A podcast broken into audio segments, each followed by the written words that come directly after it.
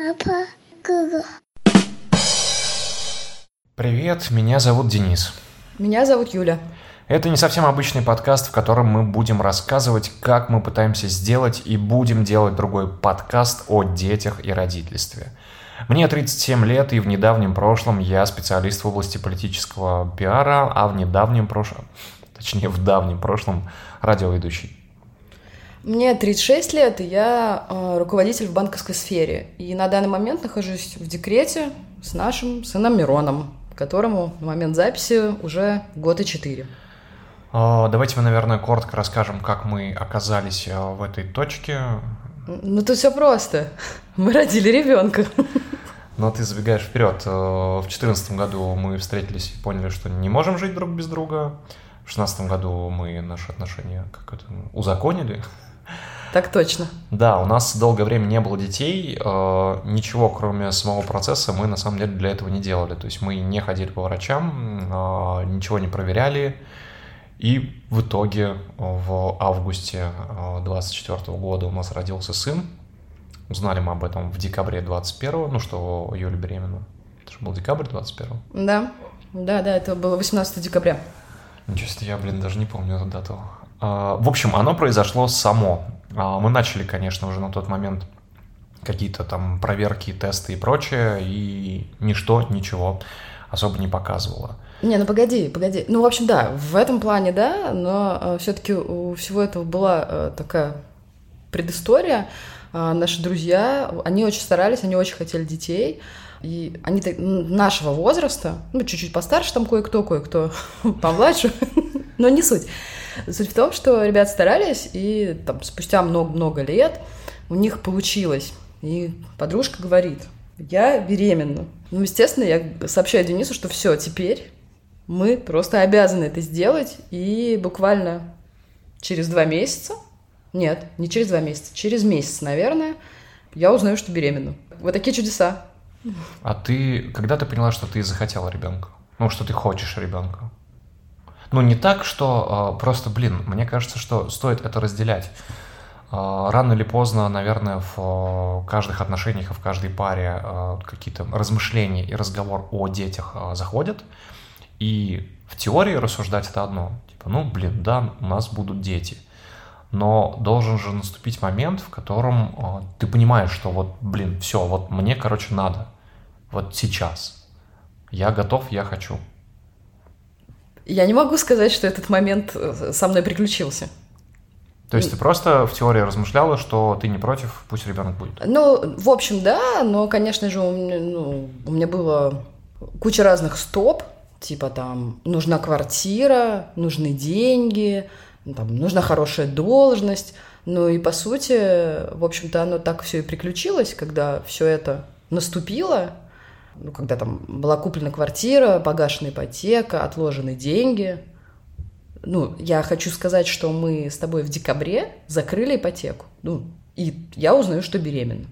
А мы в декабре ее закрыли? Да, Я просто не помню. Это как-то, ну, мы, у нас просто оставался очень-очень маленький долг, и поэтому для нас это не было событием, что, блин, вот мы там закрыли ипотеку, наконец-то уйдет огромный платеж, мы платили уже очень какие-то маленькие деньги, и понимали, что, ну, в общем, она уже нас не обременяла и не напрягала, Ну, поэтому ну, не отложилось. Да, так и есть. И, в общем, когда вот, типа, базовые потребности, ну, конечно, это не совсем базовые потребности, но в общем и целом, когда они были закрыты, тогда я думаю, что вот оно как-то само пришло. И, все-таки не могу сказать, что я там была прям готова. Типа, вот прям сейчас, да, все, я готова, я там нагулялась, мне уже 100 тысяч лет, там, я уже старородящая, срочно надо детей. Нет, такого не было. И, наверное, правда меня подтолкнуло то, что забеременела подруга. Ну, то есть я вот как-то это меня сподвигло. Ну, типа, да. На самом деле я хотел сказать, что ну, есть же люди, которые проще относятся к вот этому закрытию базовых потребностей. И, ну, например, у них там нет квартиры, они живут в нормальном съемном жилье приличном, э, зарабатывают там нормальные деньги, и, например, они идут, э, ну, заводят ребенка, да. Тут, кстати, должны э, прибежать э, чуваки, которые такие, нет, заводят собаку, ребенка рожают, или как, ну, в общем, как-то так. Есть такой прикол, да, у некоторых людей. Так вот, живут в хорошей съемной квартире, зарабатывают нормальные деньги. Я хотел спросить, откуда в тебе вот это вот, что надо прям укорениться. А потом, ну, потому что я просто ну, к жизни отношусь немножко проще. А потом я просто представил, что такое, не знаю, твой арендодатель продал, например, эту квартиру. Ну, неважно, у него что-то случилось, и тебе нужно переезжать. Ну, во-первых, искать, а во-вторых, переезжать. И ты все это делаешь с ребенком, и всем тем, чем ты обзавелся, для ребенка. Ну нет, это, конечно, полный вообще ахтунг на самом деле. Мы, кстати, возможно, будем тут материться, потому что мы родители маленького ребенка. Если вы еще не родители маленького ребенка и не материтесь, то вы скоро начнете, когда он у вас появится. Ну, в общем, у тебя не было какой-то отсечки, что типа все. Несмотря на то, что вот ипотека закрылась. Ну, ну, ипотека закрылась, и ты узнала, что все, все, ты беременна. Ну, не я, а мы. Ну не, ну, не суть. Ну, в общем, да. Но для меня, короче, для меня это очень-очень-очень важно было э, свое жилье, потому что я постоянно моталась по съему, по всяким общагам. Э, и, честно говоря, это была цель прям номер один, что у меня обязательно должна вот быть, э, ну, короче, у меня должен быть дом, место, куда я там приду, это точно мое, это там точно никакой не съем. Короче, это было очень важно, и, наверное, если бы мы сделали это раньше, если у нас получилось сделать раньше, то, наверное, и ребенок был бы раньше. Но уже, конечно, не такой прекрасный, как сейчас ребенок, ну, возможно, какой-то другой, но я думаю, что дело в этом в том числе. Ну, то есть у нас, получается, получилось наоборот, мы купили себе лужайку, а Бог дал нам зайку, да? Так? Да, да, все так, правильно. Нарушение. Нет, ну вообще папа сказал, что и лужайку-то это Бог все дал, а, а не я и ты. А так работает, да? Да, это так работает. Не, ну может, может так и было, мы просто не в курсе. Окей. А подожди, стоп. А ты, у тебя это случилось? Типа, я, да, хочу ребенка, я готов. Все, будем делать, ура. Блин, да, оно случилось, но это было просто не как щелчок, не как какое-то озарение, что все, я взрослый, я умею платить э, за ЖКХ, и теперь я... Ну, кстати, могу... не умеешь умею, там все просто в личном кабинете. И теперь я готов... Ну, в общем, это был очень плавный процесс, в котором не было каких-то скачков. Ну да, в какой-то момент я понял, что я готов. Но это не было щелчком. То есть не было какой-то вспышкой, озарением там и прочее, прочее, прочее. Поэтому со мной вот, ну, да блин, мне кажется, ни у кого так не случается. Мне тоже так кажется. Что ты проснулся с утра такой и, блин, все, я, ну нет, это бред какой-то, ей-богу. Ну, это то же самое, как, не знаю, это же, наверное, так же, как а, со свадьбой. Не, ну подожди. А как же те люди, которые планируют беременность, которые, вот опять же, там лечатся, да, которые там готовы сделать эко, а, ну, у них это явно... Да, блин, нет, ну ничего, ну разницы нет никакой, просто лечиться и делать эко, это, ну, чуть усложняет процесс. То есть они, ну, в момент, ну, хорошо, то же самое условно происходило у нас, только нам не надо было делать, как выяснилось, никакое эко, и мы начали там сдавать какие-то анализы, ну, то есть все то же самое. Просто потому что, опять же, мы их начали сдавать, а, потому что мы поняли, что мы оба готовы. Мы это проговорили и такие, ну, надо, короче, сходить посмотреть, может, что-то не так. Поэтому... Ну, может, не знаю, возможно. Мне кажется, что разницы между этими категориями людей, наверное, нет. Я, кстати, забыл, упустил важную штуку. Ну, вот сейчас можно как раз э, про нее рассказать. Специфика моей работы заключается в том, что она была, может быть, еще будет, но я думаю, что, наверное, уже нет, потому что я этого не очень хочу. Она была, э, имела некоторую сезонность, то есть это такой странный график полгода через полгода. И на момент, когда э, наш сын родился, это было 24 августа, мой очередной контракт закончился в сентябре, и с этого момента до следующего контракта уже в мае 23 года мы, собственно, с ребенком все время проводили вместе. То есть Юля была с ним не одна, а, а мы, в общем, мы проживали все это вместе. Поэтому мне а, хорошо понятно, когда женщины говорят, там, объясняют, почему они устают. Ну, потому что чаще всего женщина все-таки остается одна. У кого-то есть бабушки дедушки, у нас ситуация чуть иная. Ну, на самом деле, Денис, он вообще полностью погружен в ребенка, так же, как и я. Ну, вот, то есть мы абсолютно равнозначны, и очень рада я тому, что он со мной, со мной все это переживает, проживает. Я не представляю, как э, женщины самостоятельно с этим справляются. Вот просто не представляю. Опять же, учитывая, что там вот в нашей ситуации бабушки и дедушки далеко, и нам помочь некому. То есть, по сути, есть только я и Дэн. Если б не он, да, я бы сошла с ума, однозначно. Ну, на самом деле, э, что я хочу отметить, несмотря на то, что большие промежутки времени, то есть там с февраля по май, о, с сентября по май, и ну сейчас фактически, ну в общем, мы проводим с ребенком вдвоем, и мы получаем просто двух задолбавшихся людей. И я тоже хочу сказать, что я не понимаю, это, ну, скорее для мужчин, да, ну, правда, что существует категория мужчин, которые такие, а что ты делаешь, ты с ребенком сидишь, там, что делать-то? Ну, я думаю, что она существует. Ну, иди, посиди. Ну, блин, я не знаю, ну, правда, это достаточно тяжело даже. Мы ходим а, периодически в спортзал, это отнимает 3-3,5 э, часа, иногда меньше но больше редко. Но за, эти, за это время ты, правда, устаешь с ребенком один, и ты одна устаешь, потому что ты не можешь сделать ничего. Вот. Такова, собственно, специфика. Время это мы провели вместе, поэтому все это происходило на моих глазах тоже, и как ребенок растет, и какие с ним проблемы. Давай поговорим о том, с какой информацией ты подходила. Вот ты поняла, что ты беременна, что ты на этот момент знала? Да ничего я на, на этот момент не знала, от слова совсем. Ну, про лужайку уже ты знала? Ну, про лужайку я, конечно, знала, понятно.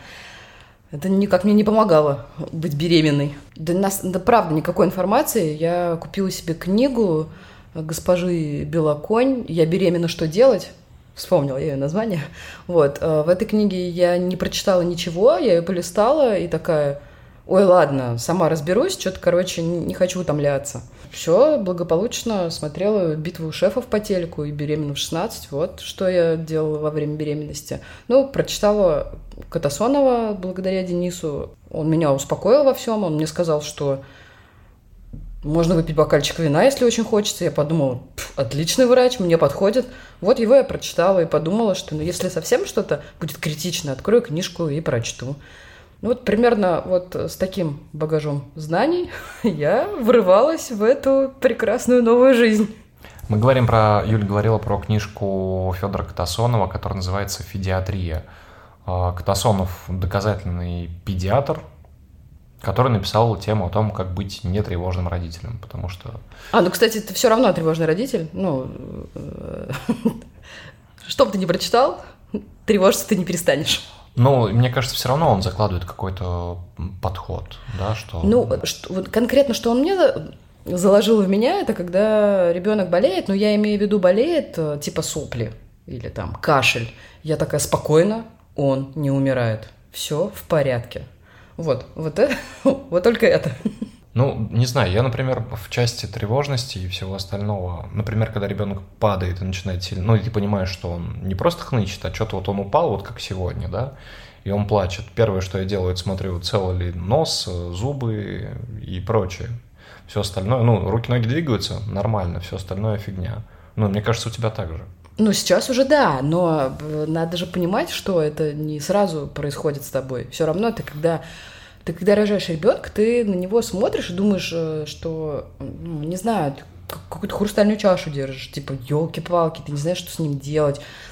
Ты там, да блин, даже я помню, а когда мне первый раз дали ребенка, ну, не когда я его там родила, и мне его положили на грудь, я там не в адеквате была, разумеется, а потом уже, когда я пришла в себя, и мне вот его дают, а я такая, боже, я не хочу, я боюсь его держать, а что, вдруг я там, ну, не знаю, сейчас как все переломаю только. И, ну, и в дальнейшем любой чихпух, ну, было страшно. Это сейчас ты уже такой, да, нормально, ничего страшного. А поначалу, ну ты помнишь, как я бедолагу на ЭЭГ водила, думала, что все, у нас эпилепсия. Я придумала просто ребенку диагноз. Вот. Ну, короче, нет, поначалу у тебя, конечно, башню, ну, во всяком случае, у меня э, сносила башню жутко. Ну, я первое время тоже боялся брать ребенка, ты помнишь, мне кажется, наверное. Ну, я прям боялся, когда эти были прям совсем первые разы, мне было прям страшно, потому что действительно не понимаешь, а как его взять, да, как там ничего не повредить. Ну, да, такое, немножечко очково. Да, да. Я, кстати, был на родах. А сколько длились? 36 часов, по-моему. Да, я рожал 36 часов. Не, ну уж не рожала прям. а, Ну, с момента схваток каких-то, мы сколько, мы два раза ездили в роддом, да, первый раз мы приехали, нас развернули. Потом второй раз мы приехали, и нам сказали, что, ну, пожалуй, уже как бы все, да, можно. Вот, я присутствовал на родах, это все было долго. Я, э, у Юли был Кесарева. Ну, мы, в итоге. мы были в роддоме московском. а, Мы были в 20... Да я, наверное, это скажу. Мы были в 29-м роддоме. а, Выбирали мы роддом а, типа вот по этому прекрасному рейтингу, где там 4 крутых э, перинатальных центра. И я вот выбрала тот, который типа поближе. У нас роды были по контракту, платные. То есть мы там выбрали доктора. Даже купили себе акушерку. Ну вот, так вот все было. А, и на тот момент я не знала, что этот роддом пом- помешан на естественных родах. На самом деле, если бы я это знала, я бы э, выбрала другой роддом. Потому что меня реально мучили до последнего. Просто до последнего. Э, давили на то, чтобы я вот родила сама. Хотя у меня и воды были зеленые. Ну, то есть все показания были к тому, что, ну, хватит уже мучить эту прекрасную женщину, уже делайте кесарево. Но кесарево мне не делали долго-долго-долго, поэтому я рожала 36 часов, и в итоге все равно все закончилось кесаревым. Ну, короче, это ну, немножко... Можно было просто малой кровью обойтись. Я так думаю, если бы мы выбрали другой роддом. Наверное, так э, что я начал говорить? Я начал говорить о том, что процесса, ну, собственно, естественных родов я не наблюдал. Юль делали кесарево, это тоже было забавно. Ну, как забавно. А, Мне удалось там чуть поспать. Утром уже, ну, что-то они там начали суетиться, что-то еще проверять, не проверять. Ну, и в какой-то момент они принимают решение, что все, будем кисарить. А, Мне выдают халат, мне выдают шапочку, Юлю на каталке везут в операционную. Ну, я в коридоре сажусь, потому что, ну, это же операционная, мне там что делать? Я просто помню, что там реанимацию не пускают, там хер... Ну, в общем, во все эти штуки а, обыватели не пускают. И в какой-то момент а, выходит, я не помню, кто, акушерка уже или кто-то. В общем, кто-то из этих прекрасных людей выходит и говорит, а что вы тут э, сидите, заходите. Я зашел, а, постой... ну, встал в проходе в дверном, где-то рядом с ним. И на меня смотрят как на дурака и говорят, ну вот, садитесь рядом, я сажусь рядом. Держит меня за ручку, между прочим. Было... Это была поддержка, между прочим. И в 20 сантиметрах от меня, собственно, начинают э, вскрывать брюшную полость. Вот, там органы потом обратно все складывали. Ну, такое интересное э, было мероприятие достаточно. Но я, на самом деле, я не боюсь крови. Я достаточно легко отношусь к этим вещам, но для меня это все равно было шоком, ну и как и для любого, наверное, человека, который никогда такого не видел. Но я хочу сказать, что ничего там страшного нет. Я думаю, что если бы процесс род, родов, родов, да, процесс род, родов, что меня заклинило, а, был бы естественным, я бы, наверное, тоже был шок. Ну, в общем, мой шок был бы примерно таким же. То есть я бы тоже примерно так же офигел. Но это стоит сделать. Если есть такая возможность, э, это делать нужно, потому что это правда тяжело для женщины. И когда есть, наверное, кто-то рядом с тобой, ну, наверное, тебе легче. Самое главное, а, плюсом является то, что ты находишься рядом и знаешь, что происходит. Потому что женщина в этот момент точно не может ни с кем переписываться в телеграммах этих ваших а, и WhatsApp, скорее WhatsApp для бабушек и дедушек. И ничего не может сообщить. И ты просто не знаешь, что с ней происходит. Когда ты находишься рядом, во-первых, ты можешь стенографировать всем, что там и как там. И тебе самому, конечно, спокойнее. Это все происходит на твоих глазах. Это, это, наверное, один из самых главных плюсов для всех. Ну, ты спокоен, ты знаешь, что все под контролем. Вот врачи вокруг бегают, проверяют, контролируют, вот тут эта штука пищит и подает им какие-то сигналы. В общем, если есть такая возможность, и никто из вас не имеет каких-то не противопоказаний, а препятствий к этому, моральных, там, не знаю, еще каких-то, это надо делать. Скажи, какие, какие знания ты считаешь нужны вот прям, когда уже ты беременный? Ну, прям когда ты беременный, а, я хотела рассказать о том, что я проходила, ну, это не марафон, это, скажем так, я там в Инстаграме нашла одну барышню, которая готовит тебя к родам. Ну как? Она там учит правильно дышать, ты там э, заполняешь памятку. Я все это делала, я, значит, писала памятку, рисовала, ты рисуешь, потому что э, эта барышня объясняла, что ты, когда ты рожаешь, ты читать не можешь. Ну, так работает это. Вот, типа, надо нарисовать, э, ну, очень простые там картинки, чтобы ты такой глянул и такой, а, черт возьми, вот сейчас буду вот так дышать, вот так буду стоять, вот так буду приседать, вот так я буду блокировать боль, вот так я эту боль буду принимать. Я, значит, вот это все делала, все это записывала, вела дневник, э, дневник беременной. Это, кстати говоря, было круто. А еще э, у тебя шарашат гормоны, когда ты беременный. Я, короче, писала этот дневник, потом перечитывала и плакала, и думала, боже, как красиво и мило я все пишу. Вот. Короче, я эту памятку, значит, все как было положено, положила в чехол телефона. И когда я пришла рожать, как вы думаете, достала я эту памятку? Конечно, нет. Она, кстати, по-моему, до сих пор у меня лежит вот здесь. Мне кажется, если перевернуть телефон и снять чехол, мы ее найдем там. У меня mm-hmm. есть такие подозрения, я так и не достала, и вот уже полтора года не достаю.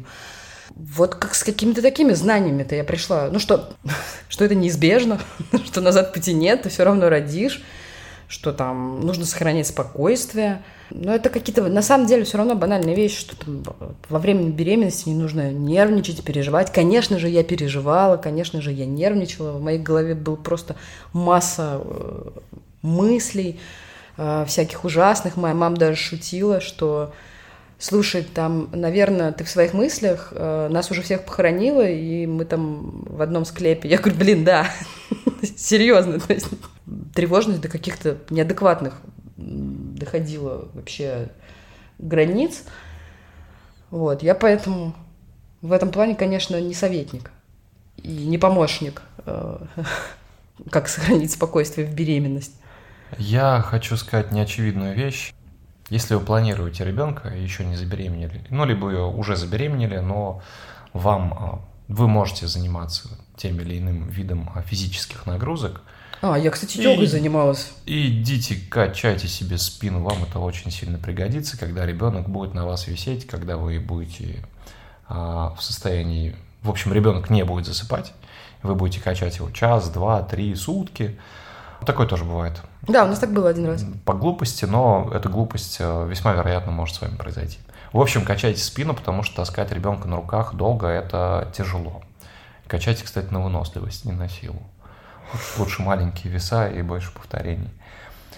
То, что было обозначено в самом начале, то, о чем мы будем говорить, собственно, в рамках этого подкаста мы будем рефлексировать и будем обсуждать то, как мы запускаем второй подкаст. Мы решили, что каждый человек — это пучок навыков. У меня за спиной есть бэкграунд радиоведущего, я умею разговаривать в микрофон, и мне захотелось залезть в историю с подкастами. Я человек рефлексирующий, Юля человек рефлексирующий, и мы поняли, о, о чем, да, что бы мы хотели поделать, даже не так, чтобы нам было в кайф поделать.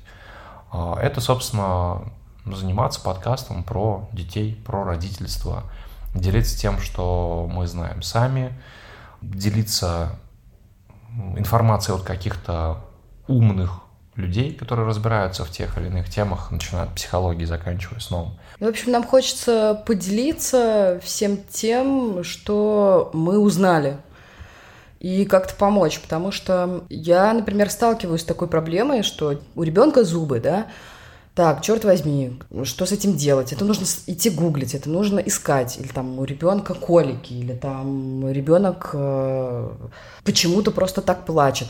И ты начинаешь гуглить, в общем, собирать эту информацию по крупицам, у кого-то спрашивать совета. Мы хотим сделать так, чтобы вы, там, ну, условно, послушали нас и э, знали, куда обратиться, куда, что посмотреть, нигде это не искать, чтобы это все было в одном месте. Основная идея, наверное, такая. Да, идея именно в этом. Мы понимаем, что, ну, во-первых, э, мы хотим делать это в видеоформате. Мы понимаем, что с учетом того, что все наши бабушки, дедушки далеко, а мы не сможем это делать в видеоформате вдвоем точно, потому что там даже этот подкаст мы сейчас пишем, когда ребенок уснул, поздно, ну, то есть снимать это все хотя, может, в общем. Мы пришли к тому, что я вышел на своего старого коллегу, который сейчас работает на одной из э, федеральных радиостанций, и мы будем делать это с ним. Ну, то есть продюсирование, Юля будет подключена к продюсированию, к поиску героев, тем, вопросов и всего-всего остального, а разговаривать в рамках него там уже буду я и, собственно, мой бывший и будущий теперь уже коллега Артур. В плане знаний и в плане формата это будет видео, мы будем приглашать гостей. А мне хочется, я вижу это следующим образом. Помимо супер полезной информации, это все равно должен быть какой-то фан и какая-то рефлексия, потому что, ну, я могу говорить за себя, я не воспринимаю информацию в формате каких-то долгих лекций. Может быть, это клиповое мышление, мне надо, чтобы это все перемежалось какими-то ну, не шутками, прибаутками, но легкими разговорами. Я, например, так могу воспринимать. Если меня долго грузит информацией целенаправленно, я, скорее всего, просто выключу. Но, опять же, подкаст — это штука, которую, э, как я слушаю. Я слушаю по дороге в зал, я слушаю на прогулке с собакой, а не так, что я сел и смотрю в экран или сижу в наушниках и сосредоточенно слушаю информацию. Слушай, но подкаст про родительство в любом случае э, должен быть с рефлексией, потому что э, когда там тебе тяжело, плохо, да и когда даже хорошо, хочется послушать, что у кого-то так же, кто-то тоже страдает или там кто-то тоже радуется. Но э, это, это важно. Это как тот же «Сперва роди». Ну, то есть там он не информативный, но он настолько, ну, не знаю, ты такой слышишь, думаешь, блин, да, у меня тоже так – все нормально, я не сумасшедший. Сперва ради, кстати, это очень хороший референс в плане того, что мы хотим делать, потому что э, еще одной стороной и, скажем так, отстройкой и отличительной особенностью будет то, что мы а, будем вести его двумя мужиками. Да, и все-таки вопросы мы все равно будем задавать как, э, ну, я мужик, я буду со своей стороны смотреть. Такого контента мало, вот есть сперва ради, возможно, есть еще что-то, я не натыкался я не находил, может быть, я плохо искал. Сперва ради очень много как раз-таки фана. Там мало информации, много фана. Он очень хороший и очень поддерживающий как раз в плане того, что у всех так, ты понимаешь через их истории, что у всех так, и ничего особенного в том, что тебе иногда хочется застрелиться, нету, и что ты всегда устаешь, и, в принципе, теперь ты на ближайшее время всегда будешь уставшим человеком а под вечер. А, вот, вот, собственно, о чем будет эта история. Вторая линия — это, это будет сериал про то, как мы делаем подкаст, не умея делать подкаст. Ну, мы ничего в этом не понимаем. Я сейчас, конечно, там поглощаю достаточно большое количество информации. Я читаю книжку Крис Вазовски, я слушаю, я не помню, как называется книжка, господи, не книжка, в общем, блин, я даже название уже не запоминаю, потому что очень много всего. Есть ребята, которые делают э, подкаст про, собственно, создание подкастов. В общем, информацию поглощаю, но на старте мы, у нас нет никаких знаний. Да, я просто красивая, я просто для красоты. Но при этом э, хочу отметить, что Юля вообще никогда никакие подкасты в жизни не слушала совсем. Ну, ну кроме «Сперва ради», собственно. Э, я больше ничего не слушала никогда. Я очень люблю Куджи, и, наверное, вообще через них я узнал, что это такое.